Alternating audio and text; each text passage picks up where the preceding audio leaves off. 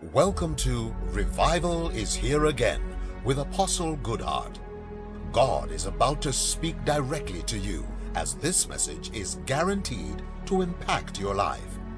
As you listen today, expect that God's Word has been sent in your direction to bring about revival, healing, restoration, and transformation. With faith in your heart and great expectation, join me to receive God's Word through his choice vessel, Apostle Goodhart O. Ekweme. Second Corinthians 9, verse 8, Amplified Classic.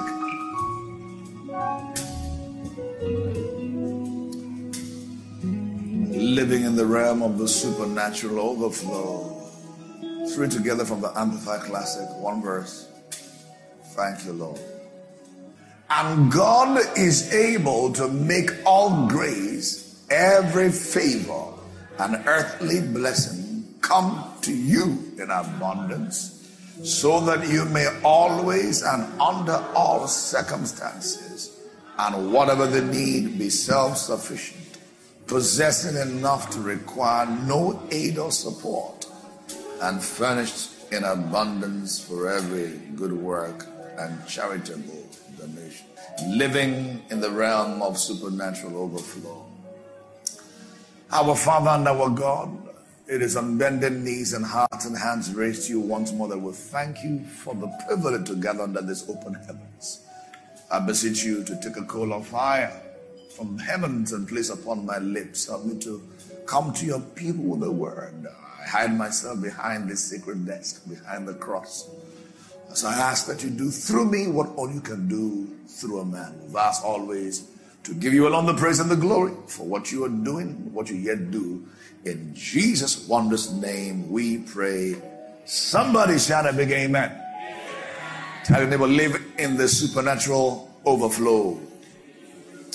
Live in the supernatural overflow, and you may be seated in God's wonderful presence. Living in the realm of the supernatural overflow. As we came into the month, the Lord gave us a clear word about the season. Many a times, He speaks and then He performs. What the Lord has spoken by His mouth, His hands ultimately will perform and bring to pass. And I believe that many of us, in one dimension or the other, have begun to experience diverse testimonies that confirm and bear witness of what the Lord has said and declared over us. Beloved, the God we serve is a God of principles. When we think about Christ, we think about Christ the life, but we also think about Christ the principles. The principles. So he has exalted his word above all of his names.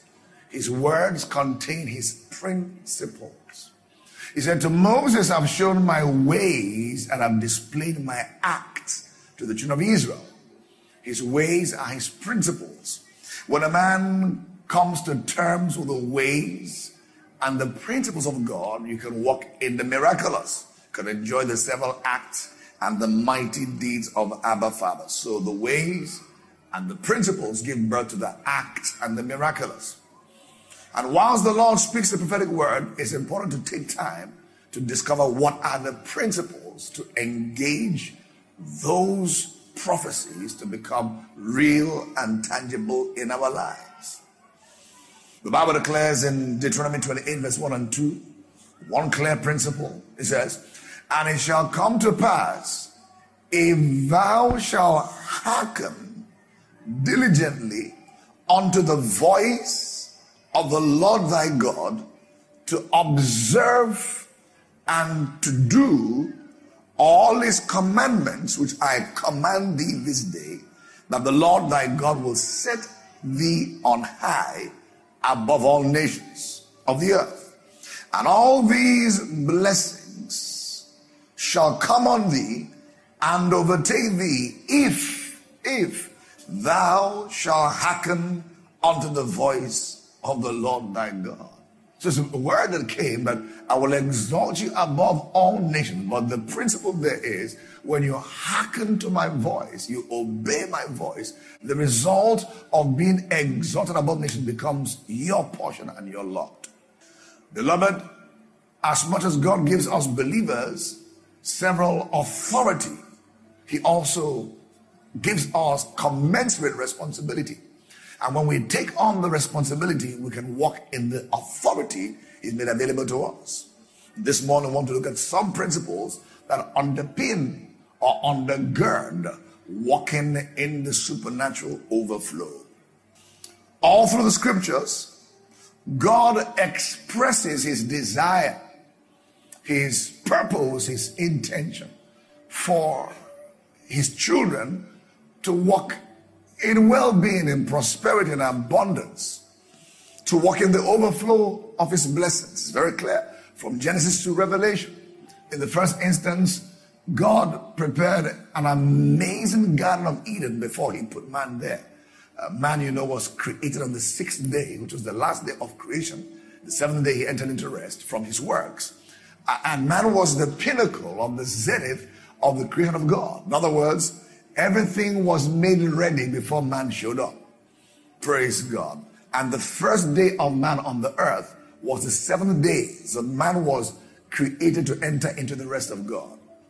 So, for what God did in the Garden of Eden was an expression of how He desired and intended man to live an abundance, restful, peaceful, joyous, harmonious, until sin interrupted that flow. And that has not changed the mind of God. What Christ came to do was to redeem us uh, from the several curses the curse of death, the curse of sickness, and the curse of poverty. The curse of death, the curse of sickness, and the curse of poverty. He came to redeem us from those three curses that came upon man at the fall in the Garden of Eden. So God's intention has not changed, even though man fell. He still desires for your well being. 3 John 2, uh, we see a clear expression of his heart to the believer, to the saint. He says, Beloved, I wish above all things that thou mayest prosper and be in health, even as your soul prospereth. He said, I desire that you prosper and be in health, even as your soul prospereth. So God's desire is your all-round well-being. But he says this, that I want this to happen to you as your soul is prospering. And I'll get there. In other words, I don't want you to prosper without and is outside beyond your prosperity within. I want you to grow externally as you're growing internally. Because the growth within will sustain the blessing without, outside. If you touch a blessing outside you, you haven't grown within to match up, it's going to be a challenge. So God says, It's my desire that you prosper, be in health, but listen, as your soul prospers, as your soul grows and matures in the Lord, as your mind is renewed, that is the degree to which I want you to prosper all round. There. The psalmist declared again the desire of God regarding our well-being prosperity in Psalm 35 verse 27. It says, let them shout for joy and be glad that favor my righteous cause. Yea, let them say continually, let the Lord be magnified, which hath what? Pleasure in what? The prosperity, the well being, the healing of his servant. So, this is God's desire being expressed through our scripture. So, God is not against your well being, your health, nor your prosperity. As a matter of fact, He's in support of it. He desires for you to walk in it. Praise God. Having said that, I want to put out a quick disclaimer that what we teach regarding kingdom wealth, kingdom finances, divine prosperity is not quite what has been touted in the body of Christ in yesteryears as a, a, a get quick rich scheme. You know, we made God to seem like a kalu kalu God. Give him one dollar, you get ten dollars, five dollars, fifty dollars. It's not that. It's not that. Not that.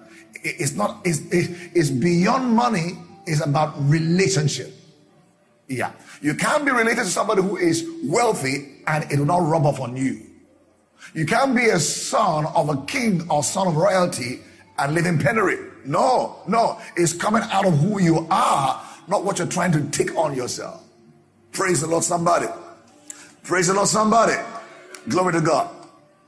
Now, you see, in the scriptures, it may surprise you that God has so much to say about finances. In fact, there were 35 parables Jesus gave, and one third of those parables are directly or indirectly tied to stewardship, to money or finances. One third of the 35 parables, they are tied to this money. It will seem that this subject is very important. It's so important that when it's raised in church, you have one or two reactions. One is, is a holy hush. They don't know what the preacher is going to do. Is he about to raise an offering? What is he on about? You know. Uh, uh, and the other is uh, suspicion. Let's know what no. But you see, if you're not taught this, biblically, the world will teach you their own version of it. And the truth is, Babylon has its own scheme, his own financial plan and agenda. Babylon. It traffics with souls and all kinds of things. And if you and I, as believers, listen carefully, are going to not only thrive, but succeed and prosper in this world, we'll do it in one or two ways. Either, please listen, either through the scheme of Babylon, or you have to do it the God way. And if you go through the scheme of Babylon, it's not unlikely you will lose your soul in the process. Otherwise, or else, what you get will, will end up being great pain and torture to you. There are those who think they have money, but really, to be told, is money has got them. So it's one thing to have money, and by the way, it takes power to have money and not lose your soul. Bible declares in Deuteronomy 8 18 that I give you power to get wealth, that I may establish the covenant I swore to your fathers. So it is power that gets wealth. All right. I give you power. I empower you to prosper. You see, the real issue is not money as much as the empowerment. Because it is the blessing that mothers material blessings. Oh yeah, oh yeah, oh yeah. Bible declares, I believe it's, in uh, Proverbs, Proverbs 10 22, that the blessing of the Lord makes rich and adds no sorrow whatsoever. The blessing is one word, yeah? It makes rich and adds no sorrow whatsoever. So there is this thing called the blessing. There's a thing called empowerment to prosper. So what we look at and look for in our walk with God is not just the materiality or the money. No, we're, we're, we're looking for empowerment. When the Bible says in Acts 20 35, Paul, referring to a statement made by Jesus, said in the words of Jesus, that it is more blessed to give than to receive. That word blessed means empowered to prosper. But in the natural, you say, well, man of God, I think it's more blessed to receive than to give. But God said it. It's more blessed to give than to receive. Because when you do give, guess what? You are empowered to receive at a whole new level. Are you here? Are you here? Track with me. Listen. If you survey your walk with God, especially in your area of finances, you will agree with me that those times God spoke to you to lay down certain sacrifice to Him, whatever they were, possibly some things you hadn't done before up to that point in time. When you did them, it came with two feelings, feelings, feelings. Number one, a feeling of, oh my word, what have I done? But listen, but there's another feeling you got within you. It's a feeling of such, I've gone beyond this dimension. That means you've crossed a Rubicon that you thought you may not cross before. That means the level you give at has brought you into a new level to receive at. Oh boy, boy, boy, boy, boy. You see, he says he will take you from grace to grace, glory to glory. There are certain ceilings above us, certain lines before us that we, we can't cross in our mind.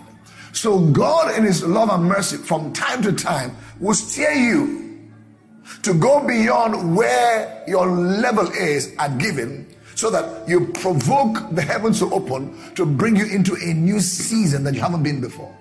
What am I saying? When you give, you are empowered to, to receive and to prosper. We have to change our mindset. So giving the Lord is not the Lord taken from you. No, no. It's the Lord allowed and permitted to empower you to prosper. We must get the right mindset. Otherwise, we'll live in a, a, a, poverty stricken mindset. We're trying to gather, we're trying to can, we're trying to sit on the can. And my God, you never go beyond a realm. Hallelujah to Jesus. So, money plays quite an interesting role in the life of every human being, especially in the day and age we live in. Why? Money is representative of your sweat, of your labor, of your toil of your skill, of your talent, and to some extent of your life. Money. You've heard those stories. Have a gun stick up on your head. Your money or your life. They're both the same. You, many times your life is in the money. Praise the Lord. What am I saying? Your money, listen carefully, is far more important to you that you admit. Yeah, you won't admit it, but it's important to you. Let me flip it. Your money is also far more important to God than you think. Do you hear me? Oh, yeah. Because God knows the flow of your money is the flow of your heart. You can't deceive Him nor you. It says, where your treasure is, that's what? Where your heart will be. We sometimes misquote and say, where your heart is, your treasure is. Not quite. They're not the same. No is where your treasure is, that is your heart. That means where your treasure is, is where you've placed your heart. So God knows the things you're flowing towards by where your treasure is flowing towards. Now, the Bible makes us understand in Matthew 6 24, I believe it is, that you cannot serve God and mammon. You either serve one, hate the other, or hate the other, serve the other. So we see here that mammon in the teaching of Christ, listen carefully, is greatest competitor and contender for the place of God in the hearts of men. Hear? Money. It's more important than you want to admit. You may pre- pretend it's not important to you, but it is. Why? It's an expression of your life, your sweat, your labor, your toil.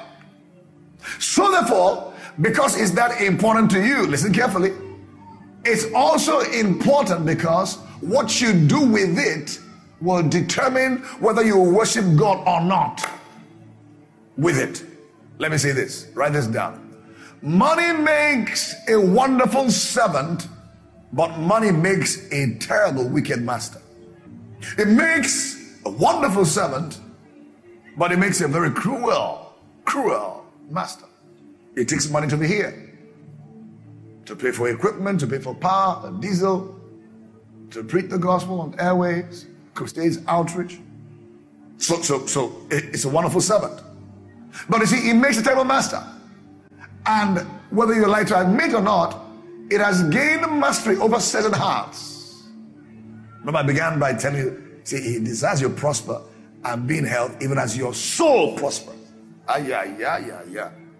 Beloved, to prosper in the kingdom requires you going through principles. Listen carefully. And the principles are inbuilt. They're inbuilt to enable you to prosper at the same time keeping your heart where it should be in check before God. Oh, yeah. Oh, yeah. In other words, God wants you to have money, but not money have you. And it's a very thin line. Sometimes we don't know when the switch happens. Hallelujah. The Bible declares in Luke 12 15, and he said unto them, Take heed and beware of covetousness. For a man's life consisted not in the abundance of things which he possessed. Luke 9 25. For what is a man advantaged if he gain the whole world and lose himself or be cast away? Luke 12 21. I'm just pointing out some warnings in scripture about how it is money can have one, you don't have money. Luke 12 21.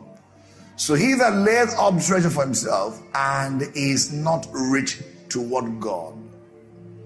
So the possibility exists that you are rich, but not rich toward God.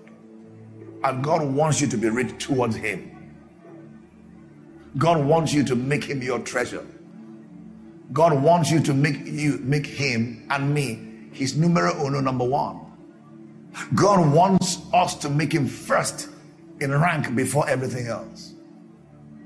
Jesus teaching Matthew 633, 633 says, Seek first the kingdom of God and His righteousness, His ways, His principles.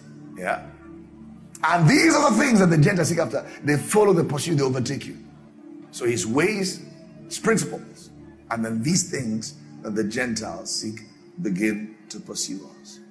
Apostle Paul wrote to Timothy and also highlighted certain things that could happen to a person who pursued money for the sake of pursuing money and not pursuing God. He says in 1 Timothy 6 6, but godliness with contentment is great gain. For we brought nothing into this world, and it is certain that we can carry nothing out. Having food and raiment, let us be therewith content. But they that will be rich, hear this, beloved, fall into temptation and a snare, into many foolish and hurtful lust, which drown men in destruction and perdition. Verse 10 says, For the love of money, not money itself, just the love of it. The love of money, if you misquoted, not money. The love of money is the root of all evil, which while some coveted after, they have erred from the faith and pierced themselves through with many sorrows. ah, yeah, yeah. It's a warning for those who pursue riches and not pursue God. You see, the kind of wealth God wants to bring to you is not the one you're pursuing, is the one that pursues you. Proverbs 10 22. The blessing of the Lord makes rich and adds no sorrow. That one you pursue God and He pursues you is restful, is peaceful. It's so restful you understand that you are not the owner of it, but you're a steward. My God.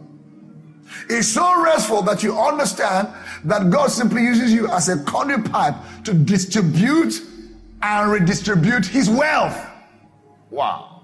So there are a people I believe God is raising in character, in spiritual stature, that they will begin to trust with most amazing wealth in this day and generation. They will be like heaven's bankers on the earth. But they understand. They don't own it, but they're stewards. And that doesn't come overnight. It comes through a process of training. Many a times, difficult moments. Test here, trial there, to see where really your heart is. But ultimately, when your heart has been proven to God to be trusted, he can now entrust you with treasure for the kingdom. And I pray that such pillars and such kingdom trustees will emerge from this house. I thought here a big amen. Hallelujah. Hallelujah. Hallelujah. We don't chase money, we chase him. And money chases you. The psalmist declares in Psalm 23, verse 6 Surely goodness and mercy follows you all the days of your life. As you pursue the shepherd, loving him, walking with Him, working for Him. Stuff are going to pursue you. People stuff at you. Why?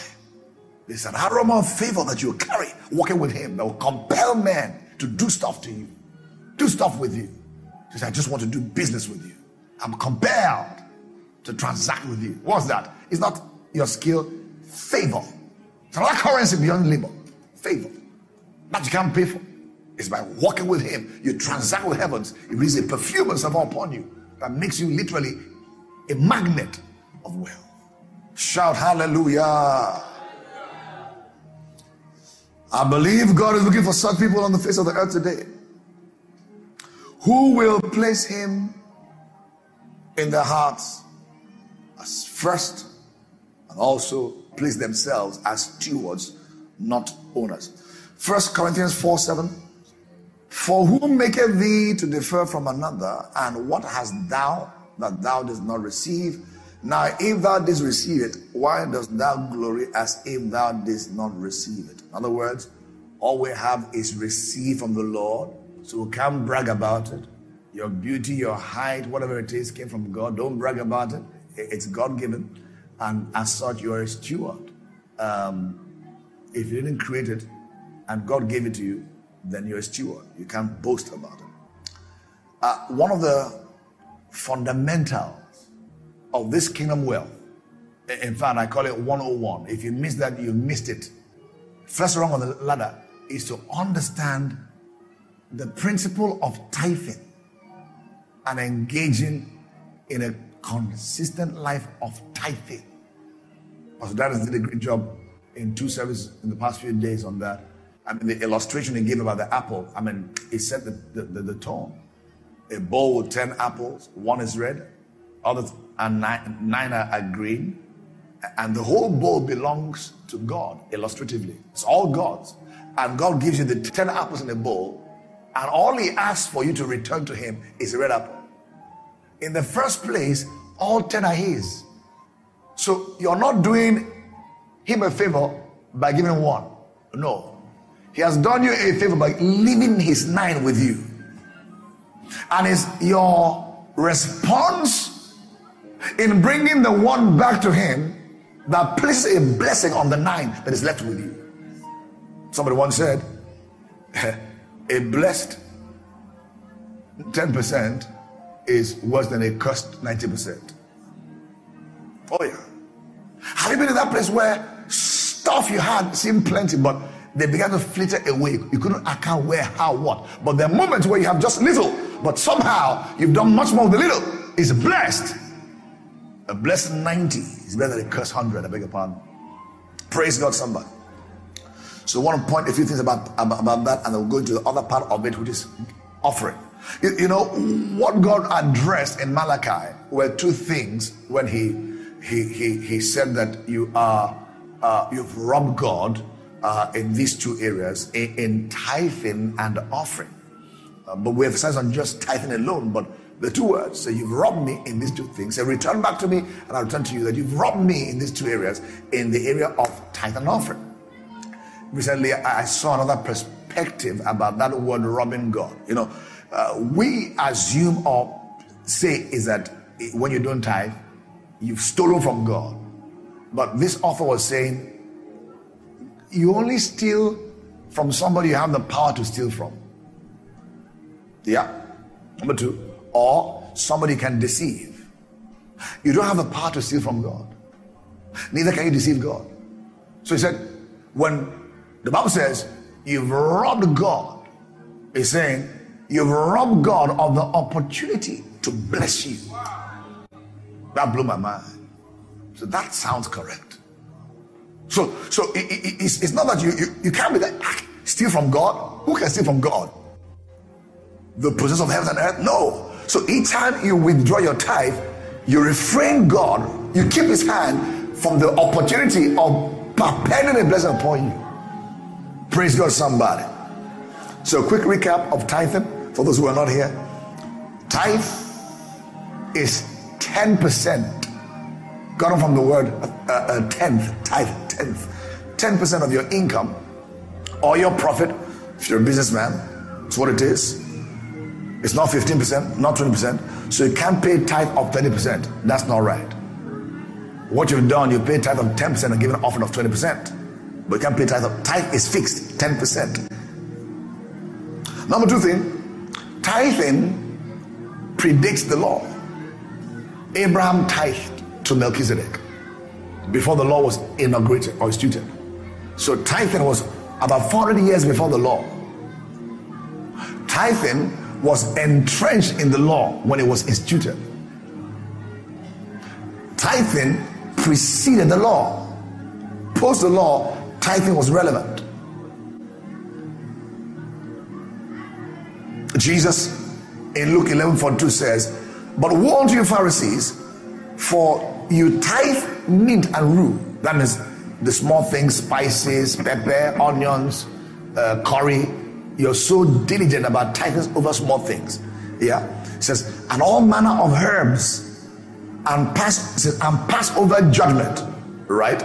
And the love of God. Hear this, hear this. Jesus said, These ought you to have done. That means keep on tithing those small things. Yeah.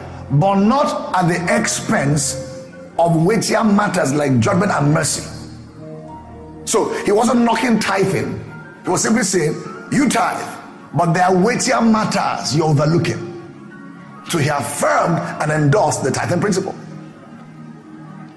Hebrews 7 verse 8 says, And there are here, here, here on the earth, here men, all right, that die receive tithes, priest, earthly priest.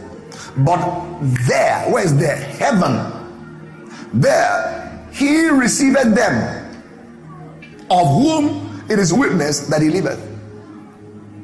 So as you pay your tithe in church, the stars of the Lord, he in heaven as a high priest receives your tithe. Praise the Lord, somebody. I say here. Great.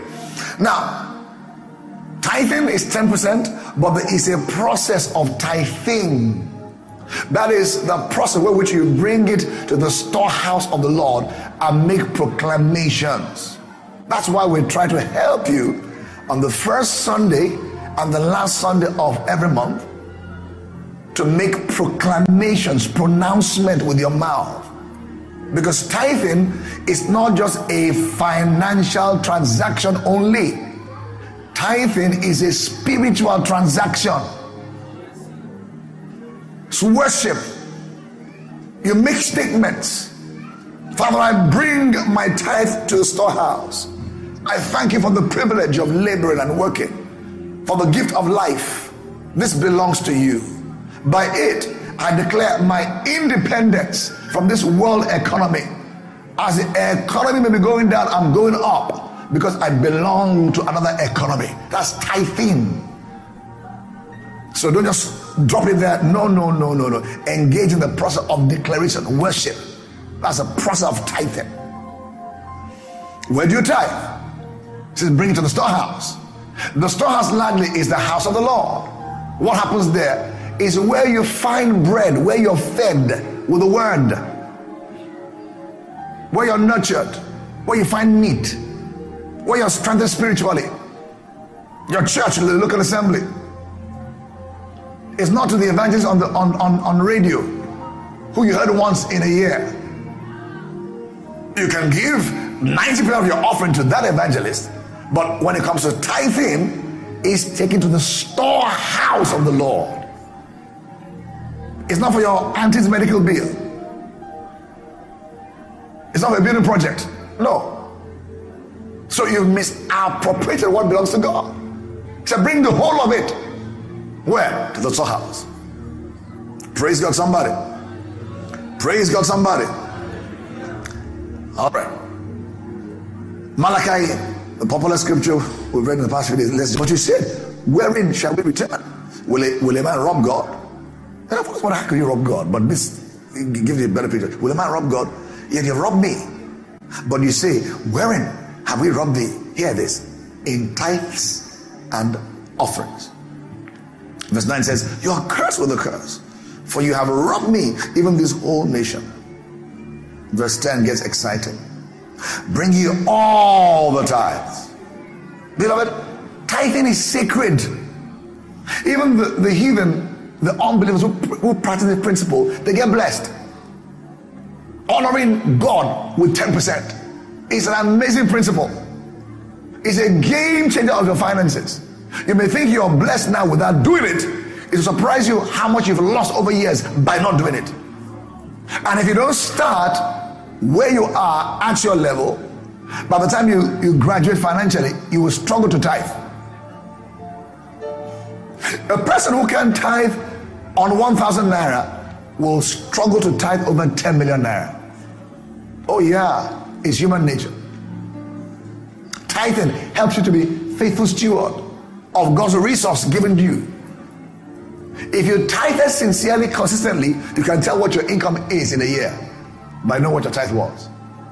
If you haven't robbed God, praise God. Verse 6 says, Bring ye all the tithe into the storehouse, that there may be meat in my house, and prove me now herewith, said the Lord of hosts, if I will not open you the windows of heaven and pour you out a blessing, that there shall not be room enough to receive it and I will rebuke the devourer for your sakes, and he shall not destroy the fruits of your ground, neither shall your vine cast her fruit before the time in the field, said the Lord of hosts. Hallelujah. Tithe and offerings. Beloved, your offerings is a sure means of worship to God. It is more sacred than any of us think it is. It's beyond a financial transaction when you present your seed to the Lord in a worship service. Psalm 96, verse 8 to 9, talks about uh, offering being a part of our worship. Psalm 96, yeah. Give unto the Lord the glory due unto his name, bring an offering and come into his court. Verse 9. Oh, worship the Lord. Roger. Oh, worship the Lord in the beauty of holiness. Fear before him all the earth. So, our offering brings us into the court of the Lord, his presence. In the Old Testament, he said to the children of Israel, said, Look, three times a year, listen carefully, three times a year, you will present your male children before me. Listen carefully. And they must not come before me empty handed. Was God hungry? No. Is he hungry? No. There's something about the offering that is tied to worship. Hallelujah. Hallelujah. And there are principles that undergird offerings in the New Testament. Because of time, let's race through them just five minutes, just go through them. Number one, to give properly to the Lord, start by giving yourself. First, sorry, Second Corinthians 8, verse 5 says, And this they did not as we hoped, but first gave their own selves to the Lord and unto us by the will of God. Of what point is it to give the Lord money and you haven't given your heart? Give yourself, then you can give your hands. So he wants your heart before your hand. Give yourself. Number two principle there is a grace for giving. There is a grace for giving. Uh, Second Corinthians 8, verse 7. Therefore, as you are bound in everything in faith and utterance and knowledge and in all diligence and in your love to us, see that you abound in this grace also. There's a given grace we must desire from the Lord, a given grace. Number three, give willingly. This be taught. Give willingly. When you go to a church and you've been manipulated, oh, if you don't give, oh yeah, brimstone, ah yeah, yeah. There's one cat in your car. If you don't, you accident, oh, no. give willingly. Don't be confused about it. Just walk away. Don't be under pressure. Bible declares in 2 Corinthians 8, verse 12. Please write down very quickly. 2 Corinthians 8, 12. For if there be first a willing mind, God wants you to be willing. Willing mind, it is accepted according to that a man hath, and not according to that he hath not. Some preachers will say, Why do you say this? They won't give. No. The truth is, the Holy Spirit is more able to make people willing than a preacher can manipulate people to give. Yeah, there's no point. Well, the Holy Ghost says, give a billionaire, you're, you're stuck. What, but when I try to say, oh, we have this point, if you don't give, no, you, you struggle with it. So give willingly. Never be under compulsion. Please be free. Number four, very important. Number four, the size of your giving has already determined the size of your harvest. Second Corinthians 9, verse 6. But this I say, he who sparingly shall also reap sparingly. It's your choice. God says your choice, as you like. And he who sows bountifully shall reap bountifully. So, what do you want to receive? What do you want at the other end? Determine that by your seed. So, your seed determines your harvest. Number five, give with the right attitude of cheerfulness. We'll practice that from this Sunday morning. When it's time to receive offering in Roger from today, there must be rejoicing. Don't look like they're robbing you in the bank. Uh, no, you're losing your blessing. Cheerfully. Hear this. Second Corinthians 9 verse 7 says, Every man according as he proposeth in his heart, so let him give, beloved, not grudgingly, of necessity, just to pay bills in the church. No, sir, no, ma. For God loveth a cheerful giver. Can somebody rejoice this morning? Hallelujah. So that's how we receive offering from this point onward uh, with rejoicing, with cheer, laughter, and gladness. That word cheer means it means uh, uh, um, to celebrate, to dance with excitement. Number six, the giver of the seed is the giver of the bread. Look at this. Second Corinthians 9, verse 10 says, Now he that ministereth seed to the sower both minister bread for your food and multiply your seed sown and increase the fruits of your righteousness. Let me teach you. He that ministereth seed to the sower, listen carefully. God gives seed not to everybody. God makes seed available to the sower. The question is who comes first? The sower, the seed? The sower. Because the sower is an attitude, and the seed is what God gives you. In other words, the sower says, Ah, the Lord, if you bring this thing to me, I'll sign 50 million naira for the project, building project. You're already saying it, you're designing it. 10 million naira. God sees you're already a sower. Because the heart is right, the attitude is right, that He will give seed to the sower. When the seed comes, it's not left for you as a sower to actually sow as you desired and intended. So never say you don't have seed. Be a sower and the seed will come. Praise God. Praise God. Am I teaching good? All right, number what? Seven. The quality of the seed you sow is the quality you will receive. Number eight, I love this. You will not necessarily receive from the same place you sowed. That means you were in a particular local assembly for four years in Lagos, 10 in Taraba, 7 in Jos, yeah, and you feel you were shortchanged because you didn't seem to see the reward of your labor there, right? God is saying to you, I don't have to bless you where you sowed, but I'm going to bless you. How am I going to bless you? I will bless you with the quality of seed you sowed where you sowed, but I may not bless you at the same location. There are those of you who have begun to be blessed in this house in diverse ways, not just because you came to Roger. No, God remembered your labor where you're coming from. Hello, somebody. Your seed sown, they're not forgotten. Praise the Lord. So where you sow may not be where you will reap. Glory to God. I'm reaping seeds in logic that I sowed in previous years of my walk with the Lord. Is that all right? Praise God. Ah, let's close here now. Uh, number nine, sowing precedes harvest. Look at this scripture.